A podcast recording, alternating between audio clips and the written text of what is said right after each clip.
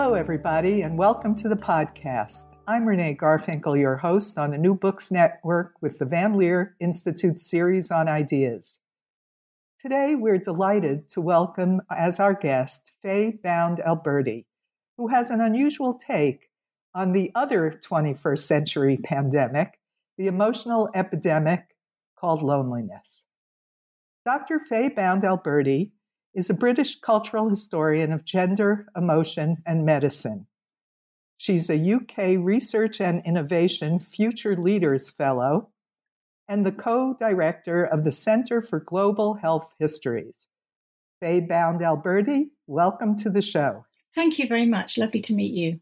Well, I bet that most listeners today have had at least moments and probably longer periods of time in which they felt lonely in their lives. Mm. But your thesis in a biography of loneliness is that loneliness was not always part of the human condition. Rather, it's a modern emotional state. Tell us why you think so.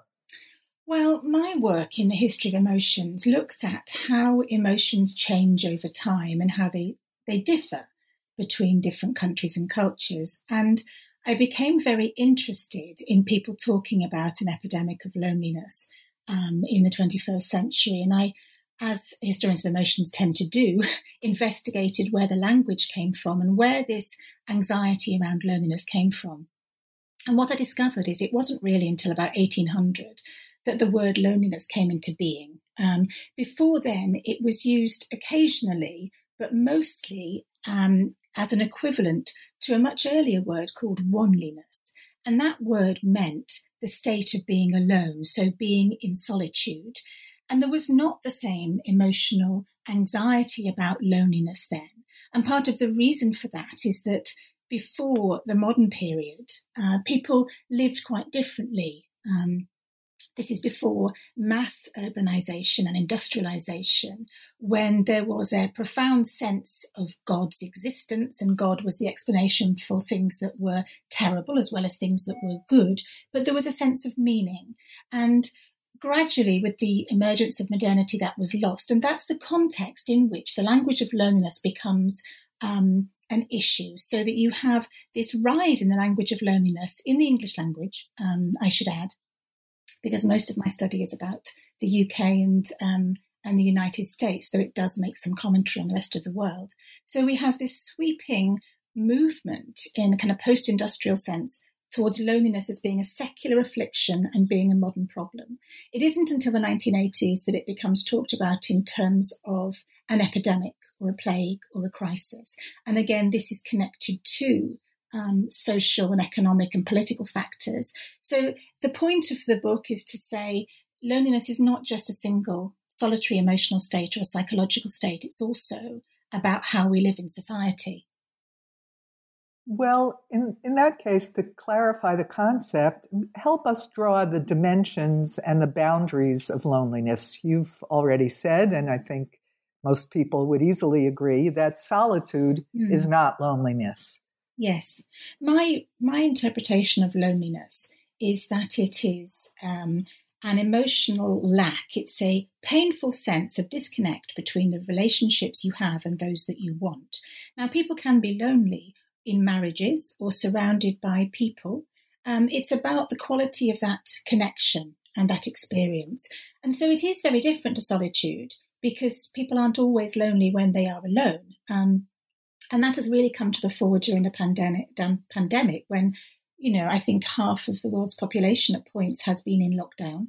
Um, and so people are learning to be alone in different ways we have people talking quite explicitly about feeling lonely, but other people talk about the relief of not having to go through the effort of social contact. So I do think that this pandemic is, is really making us think about the nuances and the complexities of loneliness. And where people are lonely, it tends to be in very different ways. So one of the arguments that I make in the book is that actually we talk about this thing called loneliness, but it's not one thing. It's a very complex cluster of emotions if somebody is bereaved, and there is a lot of bereavement and pain at the moment in the world, that bereavement and loss means that loneliness can be mostly about grief and about mourning for somebody. Whereas if somebody spends a lot of time online, a teenage boy perhaps, um, it's a different quality of lack in terms of those social relationships. So loneliness is a different thing depending on what a person's circumstances are. Uh, so when you talk about the loneliness of grief, of missing the person who's gone and feeling disconnected from other people mm. who are still engaged mm. in living relationships, mm. that's a that although it's the same word, are you saying that that's a different phenomenon? I think it than... is a different phenomenon, and and so grief and um, depression and anxiety are emotions that are often associated with loneliness, but there's a profound quality of those experiences when it comes to grief because it's a single person that you're lonely for, and no no it doesn't matter how many other people are in your life, that cannot be solved. And that's very different. Say, if you're a, a young mother working at home, as so many people are during the pandemic, and you are juggling work and and um, and life at home, and your children are crawling over you, and you're you know you don't have a moment to yourself. You might be intensely lonely, but that will be loneliness for you know the time and the space that you have as a separate person to enjoy the world because you don't have any time for yourself. So I think these nuances are important when we want to attend to the very real lived reality in people's lives and how some people do need interventions and support and other people can be lonely but actually okay sitting with that loneliness. And would you say that uh, something like homesickness mm. or nostalgia, yeah. that they are an element of loneliness, or loneliness is a an element in those phenomena? How, how do they fit in? I think they are connected, Renee. And one of the reasons I think so is that so much about our sense of belonging in the world is about the material world around us. So often, homesickness is about a longing for the foods or the smells or the, or the objects that we surround ourselves with in spaces where we feel safe and we feel at home. So I think that they're entangled, and homesickness and a sense of belonging is a kind of particular form and linked to loneliness. Nostalgia is a fascinating one because people are often a bit condemnatory about nostalgia and say that it's this, you know, sort of unrealistic longing for the good old days. But what I find fascinating about nostalgia is that in older people who are losing social connections as peer groups die and so on, nostalgia actually helps maintain a sense of belonging um, in the world. And, and partly that's because nostalgic ideas, and often it's music, and we find that in people with dementia, music or food or stories of the past make people feel connected in the present. So there is a body of work to be done on what is the function of nostalgia in preventing loneliness. Uh, it's an interesting mm-hmm. observation. Mm. Yes, mm. that's that's true. Although young people can also be nostalgic for a time and a place. Mm. You know, my, my summer in Paris. Yes, that's right. My, yeah, yeah. yeah. And that's interesting, isn't it? Because the stories we tell about moments in our lives that are important to us, we're not always conscious of it at the time, but later on they become part of those building blocks by which we say, this is who I am in the world and this is what matters to me. Um, and when one lacks those or they fall away, that's when that sense of loneliness and not belonging tends to creep in. Mm-hmm even for someone who feels that they belong in their new place, nostalgia for the old place or time yeah. can coexist. Yes, I think that's really interesting, isn't it? And maybe yeah. that's the because we're never one single person or one single um, state of mind. We're very complex human beings, aren't we? Yes, it seems we are. Although sometimes we seem very simple. Yeah, yeah. now, it, it, you mentioned another kind of loneliness in the book, and that is loneliness that is chosen, mm. for example, by creative people. Yes. And I, I, wondered about that for a while because if it's chosen, is it really loneliness? Mm. Yeah, that's, can... yeah. That's, I think this is a really important and interesting issue because – there, if we read the work of someone like Virginia Woolf, uh, the writer, she talks a lot about loneliness um, in her diary and she talks about solitude. And you're absolutely right that creative people in particular through history have chosen to be alone. And, and you know, in the, in the time of kind of, um, you know, the monastic um, desire to retreat, that was a sort of spiritual connection with God. So, in a sense, hermits. Um, you know, in the fourth century, we're not alone because they were in this mental world where God was there. And by the same token, I think people who seek solitude for the purposes of creativity, they are in conjunction with or surrounded by this sense of a higher purpose or a creative outlet. Um, sometimes that state of being solitudinous tips into loneliness. And there's a very interesting um, remark that Virginia Woolf makes in her um, writer's diary, where she says she's going to spend some time, even when she's with other people, seeking out loneliness in her own mind and attacking the shape of something that she wants to reach. And she talks about the pain involved in having to access that kind of loneliness, that it takes her nevertheless to the, she calls it the bottom of the vessel, to try to kind of recreate a different kind of reality. And we find this in the work of May Sarton too, who was a writer um, in the 1970s. She's talking in a journal of solitude about although loneliness is intensely painful, it's a necessary part of the process of solitude and of creation. Um, and what she does is she talks about how she keeps busy with nature, she gardens, and she sort of imagines her um, her lonely mind as being tended to in the same way that you might tend to a garden, so that we go through these seasons in our mind.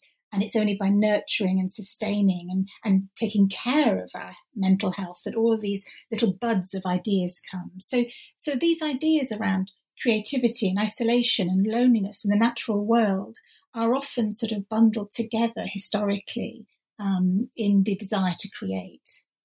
Mm-hmm. Uh, when I read that uh, part of your book, mm-hmm. the analogy that sprang to mind about the role of choosing a condition yeah. and is it the same as un- yeah. not choosing is it seemed analogous to me uh, with people who have uh, food scarcity. They had to have hard, it's difficult for them to get access to food. Mm. Compared, they they experience hunger.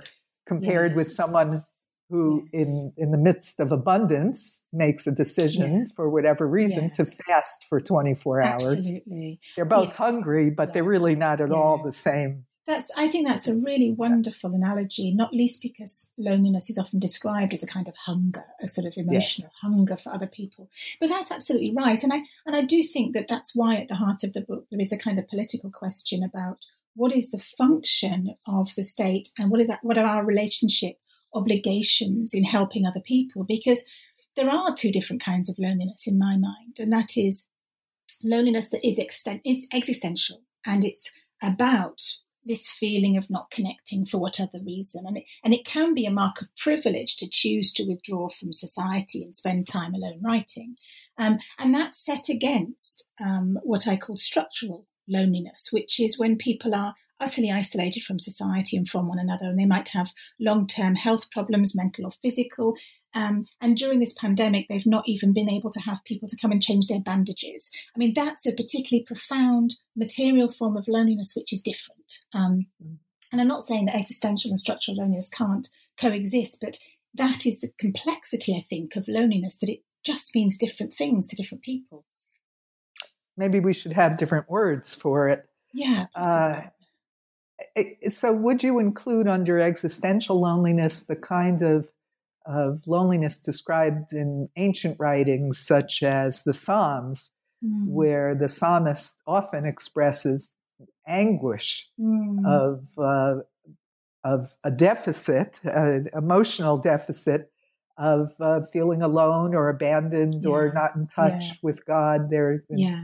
many religious writings include that. I think this is a, a really important aspect of it because talking about feeling um, anxious and alone in the context of a, a, a body of writing and a culture in which there is a God and there's a certainty about it, even if at that moment one feels abandoned, I think is qualitatively different to the secular loneliness that we see after the 1920s when existential philosophers are saying God is dead and how do we make meaning in this world? Um, I think that there is a particularly isolating sense of existential loneliness that's connected to the secular life, um, which isn't to say that the existential feeling of being abandoned isn't real in earlier periods or in religious spaces, but I think there are qualitative differences. Like the difference between someone being far away and inaccessible mm, versus yes. someone being dead. Yes and gone. Yeah, that's. I think that's a really good way of putting it. So, I suppose in the t- in the sense that if somebody is far away and inaccessible, there's always a hope and a yearning. At the same time, that there is the grief and the feeling of abandonment, and we don't get that when there's a sense of disconnect because a person is dead. Okay, so we conventionally think about loneliness as um, a social, emotional, psychological condition. Mm. But your writings stress another aspect, the physicality yeah. of it, the embodied nature of yeah. loneliness.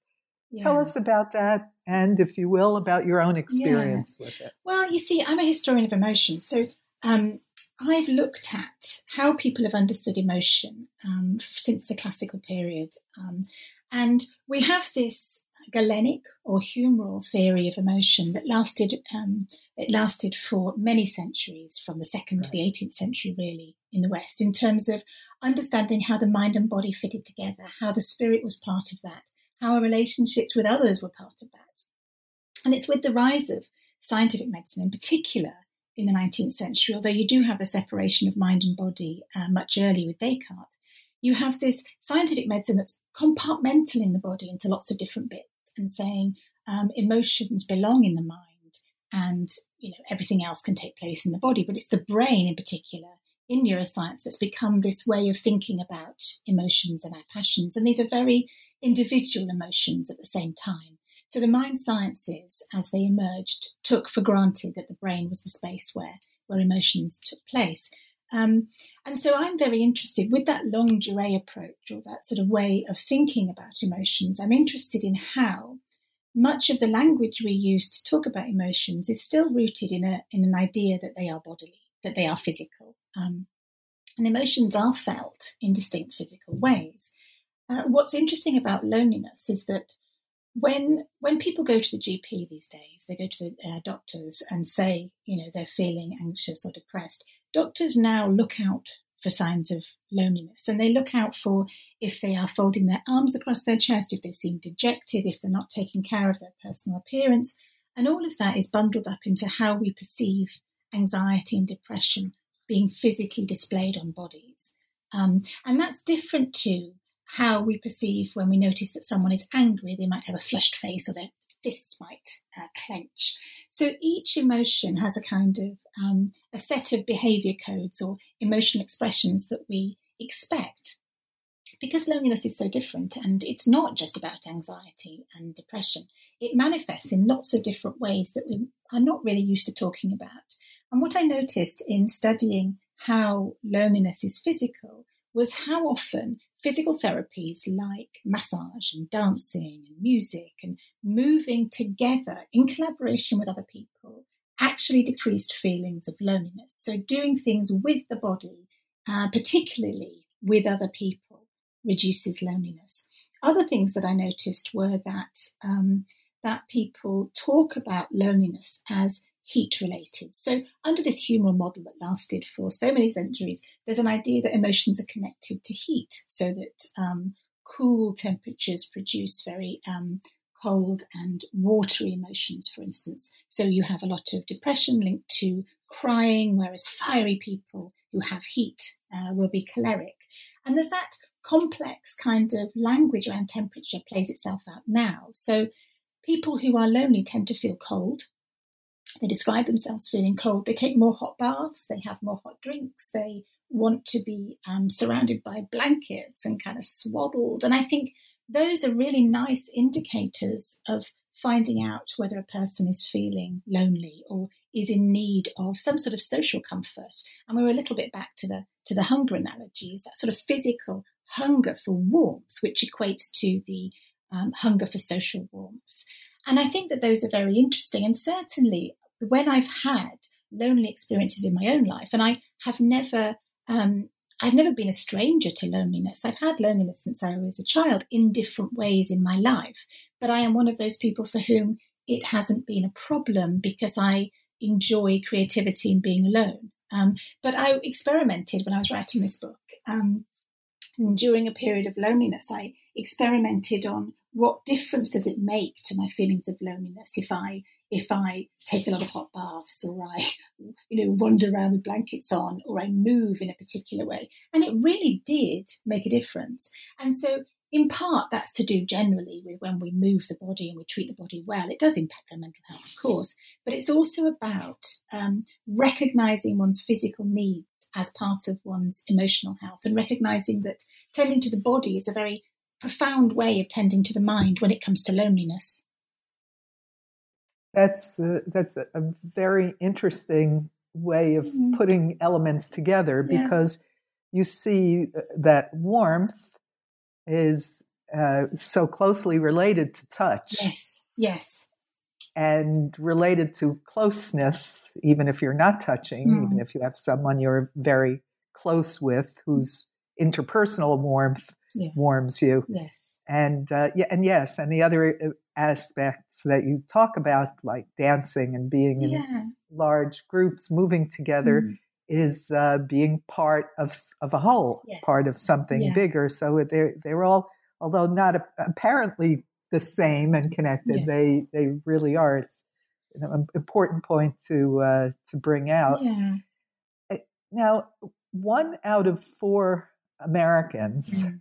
Recent polls, even before COVID uh, mm. came, uh, have don't even have one confidant. Mm that is an extraordinary survey response.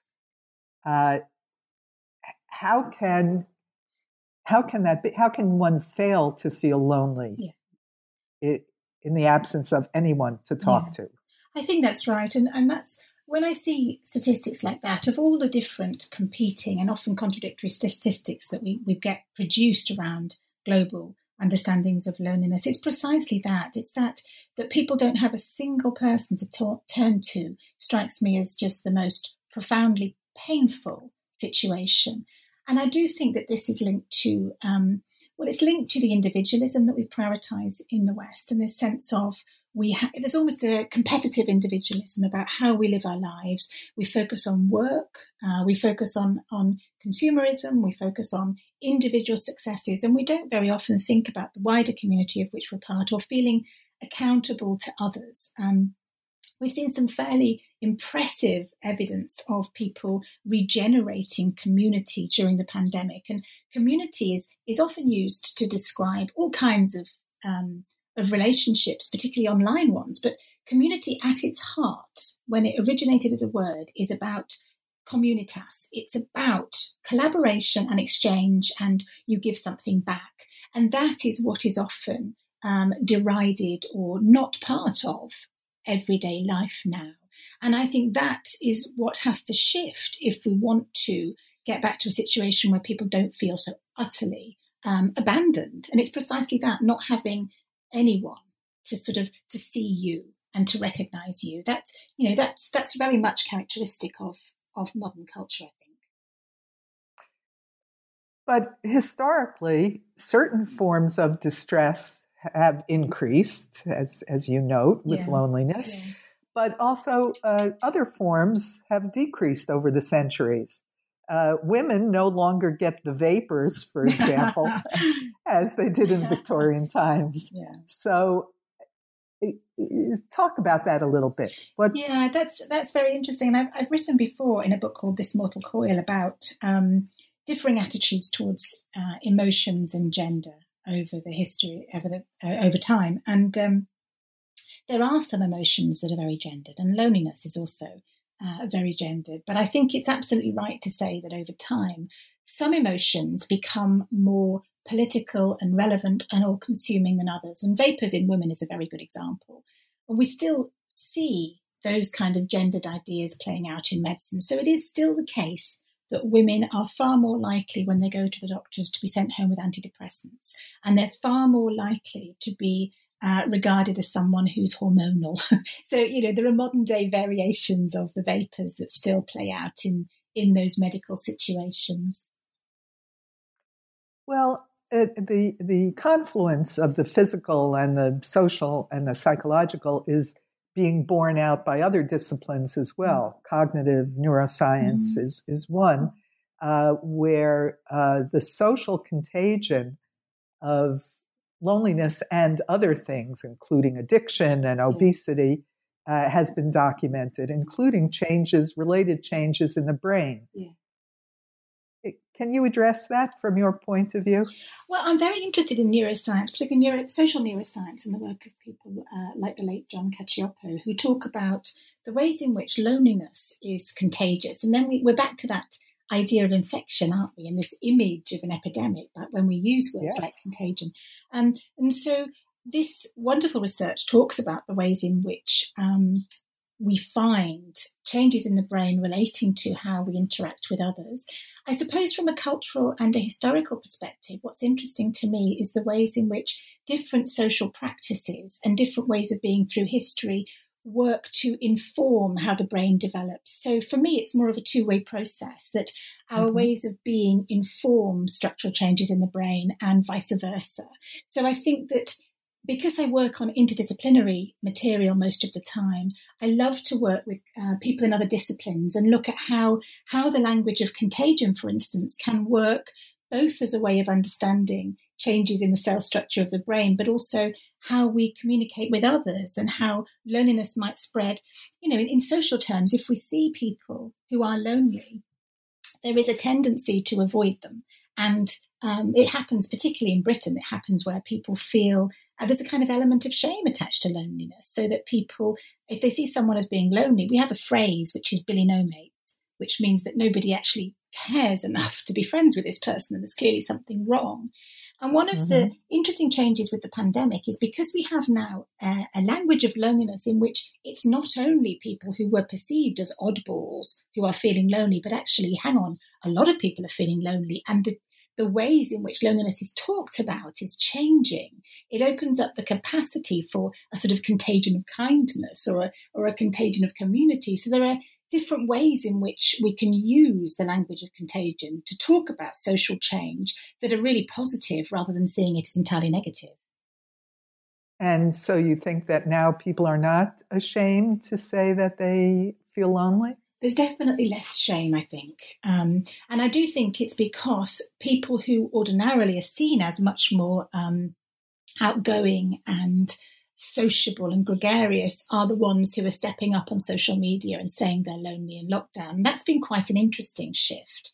Um, so it changes the idea that if you are lonely, then it's because you don't know how to communicate, because it allows the possibility that loneliness is something that can affect anyone if the circumstances aren't right. What will be interesting is whether or not that shifts back after the lockdown, whether there is now an acceptance um, that people can be lonely, or whether that will switch back again. I guess it depends what happens with the pandemic. Well, you're right that in the COVID times, mm-hmm. it's clearly situational yes. to say, yes. I miss the yes. life I had and I feel lonely without it. Uh, a few decades ago, the uh, famous psychoanalyst Frieda Fromm-Reichmann uh, wrote a, a, groundbreaking and I have to say a heartbreaking essay on loneliness. Yes. Uh, she noted in that writing that loneliness is so excruciating that most people don't talk about it. They don't even want mm. to be reminded of it. And this was mid century, yes. 1950s and 60s. Yes. Uh, and uh, she, in other writings, she noted that the essential work of her analysis with people that helped so many severely ill, mentally ill patients get better was her ability to be present with the pain of their loneliness. Yeah. Do you think that's still the case? Yes, I think that is the case in terms of.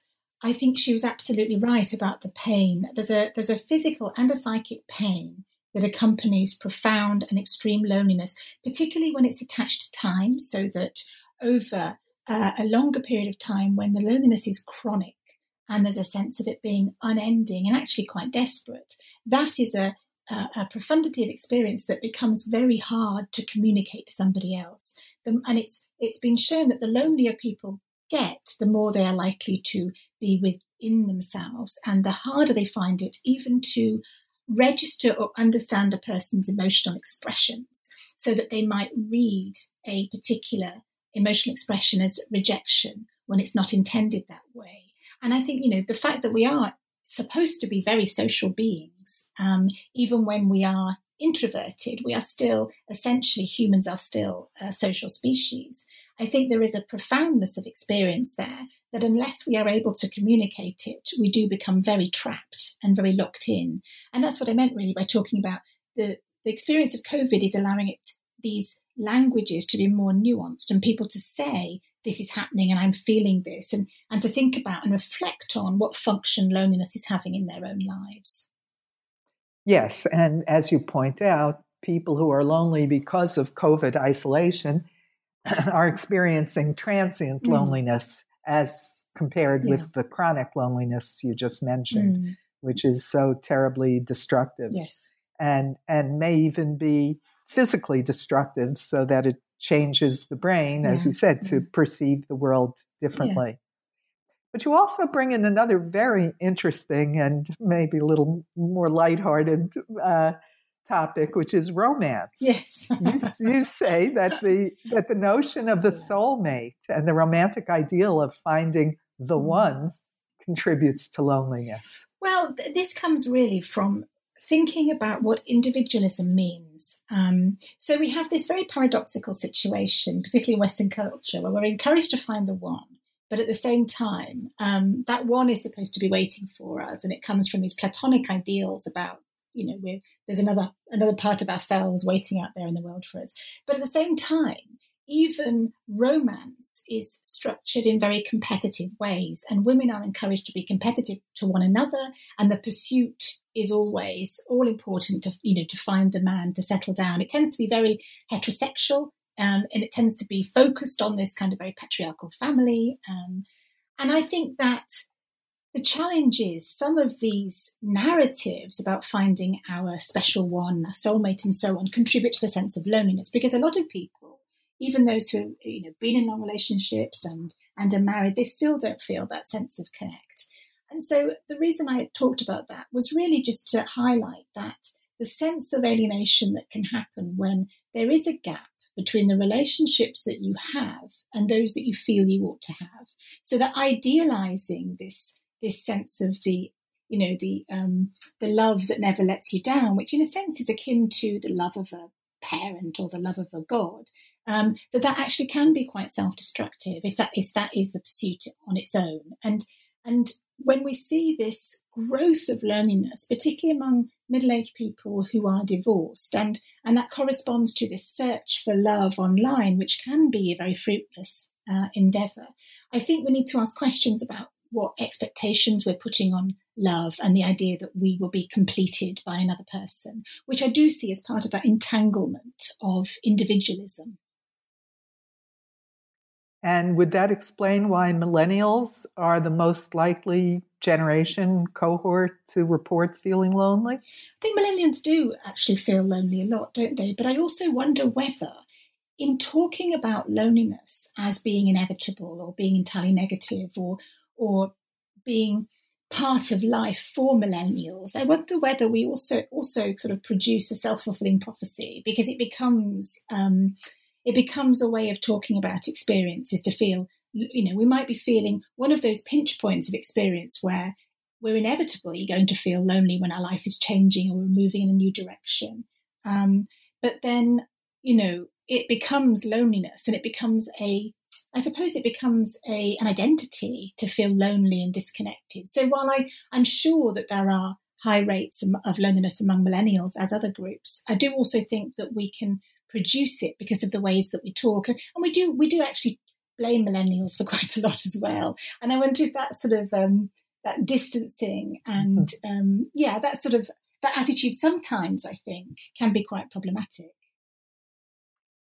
And people often blame the loneliness of the young on social media use. Yeah, they do. Uh, yeah, and I'm intrigued by that because I think it's I think it's it's simplistic to talk about uh, social media as being entirely bad. Um, people have panicked about every form of technological innovation that's come along, and they worried that the landline, for instance, the telephone would stop. Well, they worried that it would it would make women talk too much and that it would, you know, instead of doing their chores, um, and, yeah, yeah. and that it would mean that people couldn't do face to face conversations anymore because they were too busy on the phone and they would lose the skills. And of course, this is really familiar ground. We're used to, we're used to these sorts of ideas. Um, with social media, it can be positive, it can be negative, and what would we do without it right now is what oh, what strikes yeah. me. Um, there is evidence that people who are lonely and have social anxiety, they benefit from being able to use social media. I think there is also a space for social media in in many people's lives. The challenge is when it replaces all forms of social contact. So the evidence suggests that when people have relationships in real life and these are continued online, or people have a blend of relationships offline and online, you know, um, social media can actually reduce loneliness. Where it's problematic is when it's the only kind of contact there is. Um, and that's one of the interesting things to me about what's happening during this pandemic is that we get to have these wonderful conversations online, um, but that we lack the sort of sensory experiences that go along with them. Um, and so we've talked about touch. And of course, if you might, you know, you'd meet friends for a cup of coffee and there might be hugs and there'd be also a wide range of sensory clues going on to how people are feeling and how the conversation is going. And on Zoom or on online uh, conversations or on social media, these are very narrowed. Um, so I think there's a quality missing, which is why people who have no um, offline friendships don't feel it's enough. And there is another question also, which leads us back to the sense of community. And if, if community is about um, connectedness and responsibility and accountability to each other, Online communities don't tend to have that. Online communities are about particular interests. So whether it's Kim Kardashian or you know vegetables, I mean, these are interest groups, but there's no sense of um, loyalty or, or compassion or accountability for people from one another, and which is very different then to offline community and how that is embedded into the physical structure of everyday life. Well, speaking of community, uh, the 21st century has, besides the growth of loneliness, mm-hmm. has also seen the growth of marginal groups yes. like mm-hmm. the homeless yeah. and uh, large refugee populations. Mm-hmm. What is the significance of having a home in the experience of loneliness and in the notion of the role of community? Mm. Some of the loneliest people of all are homeless people. And I think this idea of the roofless and the rootless and the homeless and refugees, they tend to be the most marginalized in society and the ones that people don't really think about in relation to loneliness. Um, and some of the issues around belonging to home of course it's not it's not just a shelter it's all of the emotional attachments and the sense of being worth something and the sense of belonging, those complex emotional things that make us feel part of the world, that's what's missing. Um, so, for homeless people, for instance, loneliness is another burden on top of often um, problems with addiction, histories of abuse, can have mental illness. There's a whole cluster of problems. Um, and I think loneliness needs to be tended to too, because it can produce a lot of um, difficulties, both physical and psychological. And the same the same is true of um, of the refugee status. And as you say, it's um, it's becoming both of these experiences are becoming worse uh, and more more common statistically, and, and tending to the physical needs of refugees and the emotional needs of refugees is often far down uh, the scale of what is considered important by governments. And one of the things I noticed, for instance, is that elderly refugees are often not given things like hearing aids, which are so basic to make somebody feel that they belong to a community and they can hear other people talking. It's these, it's these things that are considered almost luxuries, but they're fundamental to a sense of belonging. And of course, the problem with refugees and, and with um, homelessness is the way in which they are socially ostracized and they are alienated. And I can't imagine any form of loneliness more profound that being, than being looked at on the street as though you shouldn't be there, that you don't belong, even with which small amount of space you're taking up. Um, and so I think an all inclusive approach to loneliness as being structural and existential has to take account of what it means to belong in a fundamental way to a country, to a to a to a house, to a home, to a, a group of people, to feel included. Absolutely. In, in fact, the, it, often occurred to me that what was most painful, what might have been most painful to someone mm living on the street, is that everyone who walks by mm looks away. Yeah. yeah. Just not they to don't even, even look yeah. them in, yeah, they don't look them in the eye to say, I see you. Yeah. I I like you. Yeah. Uh, yeah. It's very it's, dehumanizing, isn't it? That's precisely, I think, yeah, what I've observed. It's it's it's the extreme of objectified yeah. that we look at objects. Yeah, that's right. Yeah, and yeah. yeah, yeah. But I, would like to get back. You mentioned the role of neoliberalism uh, in encouraging loneliness. I, would mm-hmm. like you to expand on that a little because we've we've uh, reviewed so many aspects of loneliness and physical and psychological and historical. Now let's drill down a little bit on the political. Yeah. So when we see the emergence of um, loneliness first becoming very common around about 1800, that is accompanied by social and political and economic changes, uh, which mean that this drive towards individualism and away from a sense of collective responsibility is what facilitates the industrial revolution. It's what it's what allows factories to to start producing. It allows piece rate. It allows the idea of somebody you know, um, being paid for their labor, but it also allows this kind of movement that we have never seen before. And some of this is positive, of course. I'm in no way saying that um, early modern cultures were wonderful places to be, but it changes the ways in which people interrelate and it changes how uh, people feel accountable or not for other people.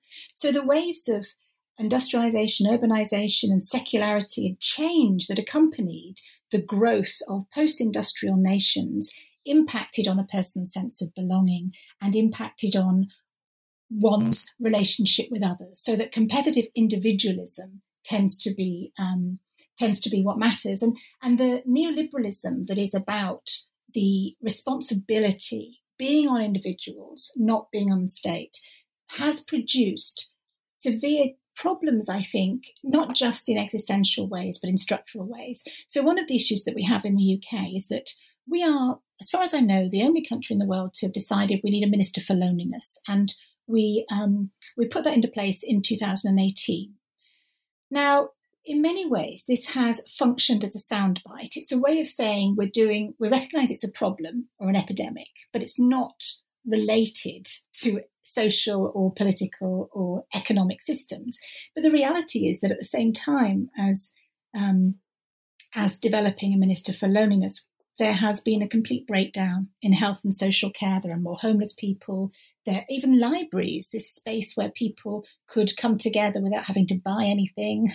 Um, even libraries are being closed down. So it is a sense that the neoliberal policies that enable uh, both individualism and social exclusion um, are producing loneliness. And I think one of the interesting things of thinking about loneliness in a global sense is that even those collective cultures like Vietnam that traditionally did not report these levels of loneliness are finding that where we have globalization and more consumer goods and more um, money available, particularly for the rising middle classes and the relatively young people, we have higher rights, rates of consumerism, but that is also accompanied by profound levels of loneliness.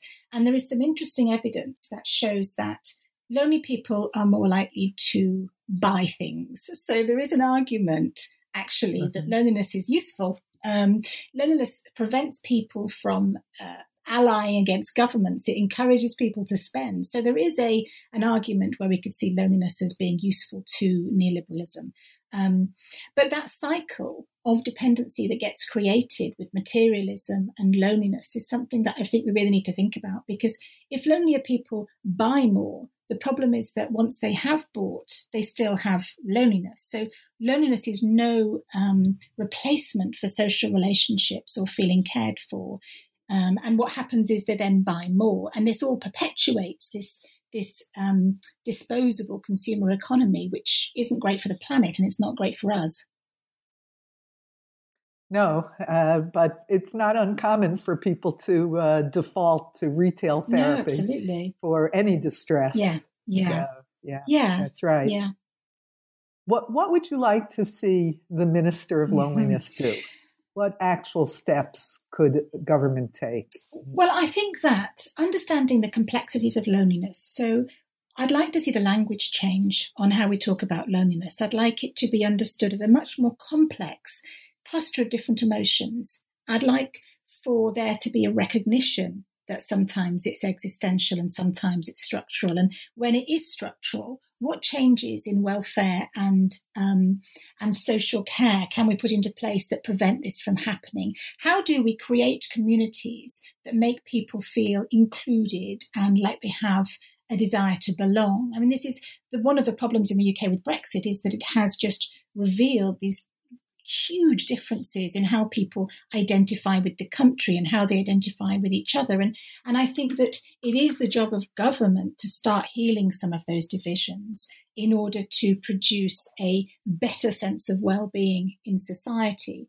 And I'd also like for medical health care to focus on thinking about ways in which mind and bodies relate and how dealing with the body and tending to the body as a way of of dealing with mental health is also important. And it's a way of moving beyond this language of loneliness as an epidemic that is something that, um, you know, is, is entirely about us as individuals, whereas it's, it's actually something about how we relate as individuals to each other and the society of which we're part. So most of this is about changes in language, but it's also about responsibility and accountability. And I'm not sure how we'd ever get there or whether we're going to get there, but um, it remains a goal.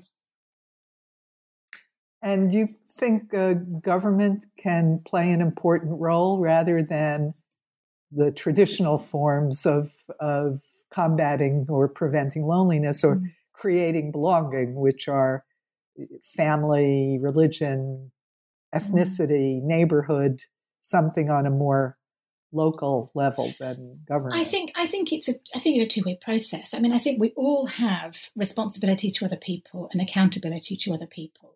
I think that government can play a role in leading by example. I mean, I think if if you look at how New Zealand have handled the COVID crisis and the sense of inclusivity and support that's been given to everybody, that's a really key indication of that. And sometimes the language of politics can divide people. Um, so it's oh yes, yes. certainly um, so I think, yeah. I think that politicians have a responsibility to think about not just whether they're funding the right areas, but also whether they are, um, you know, modelling good citizenship. What is it to be a good citizen? And and certainly that runs parallel for me with being accountable for others and you know trying to do good in the world in order to prevent other people from feeling loneliness and actually when when we do things for other people, it makes us feel less lonely. So it's not it's not just altruistic. Absolutely. Yeah. Right. Right. Well, Fay, uh, it's been a, a, very enjoyable conversation, yeah. and you've been very generous with your time. Uh, before I let you go, tell us about what you're working on now. Yeah, well, the UKRI funded uh, fellowship that I'm doing, the Future Leaders Fellowship, is allowing me to look at the history of face transplants so this is taking my work on emotions and bodies and um, and the sense of belonging and looking at how this works when people have had facial um, facial difference, when they've had accidents, when facial transplantation has become um, an option, and what does that do to our sense of identity and belonging? So the project mm. is looking at um, questions around the history of face transplants internationally from 2005 to the present. And it connects with this work because also often people feel lonely because they are socially ostracized. And we don't really talk about that so much, but people with facial difference or people who are the object of scrutiny because of how they look they do feel profoundly lonely. Oh, absolutely. Mm-hmm. Very important work because even slight disfiguration mm-hmm. Or anomalies uh, have a profound emotional impact, especially yeah. on growing children yeah. and adolescents. Absolutely. So. Yeah. But thank you so much for your time. It's been a real pleasure to talk to you. And thank you for your important work you. for being on the show today. And thanks to our researcher, Bela Pasikov. Bye bye. Bye bye. Thank you.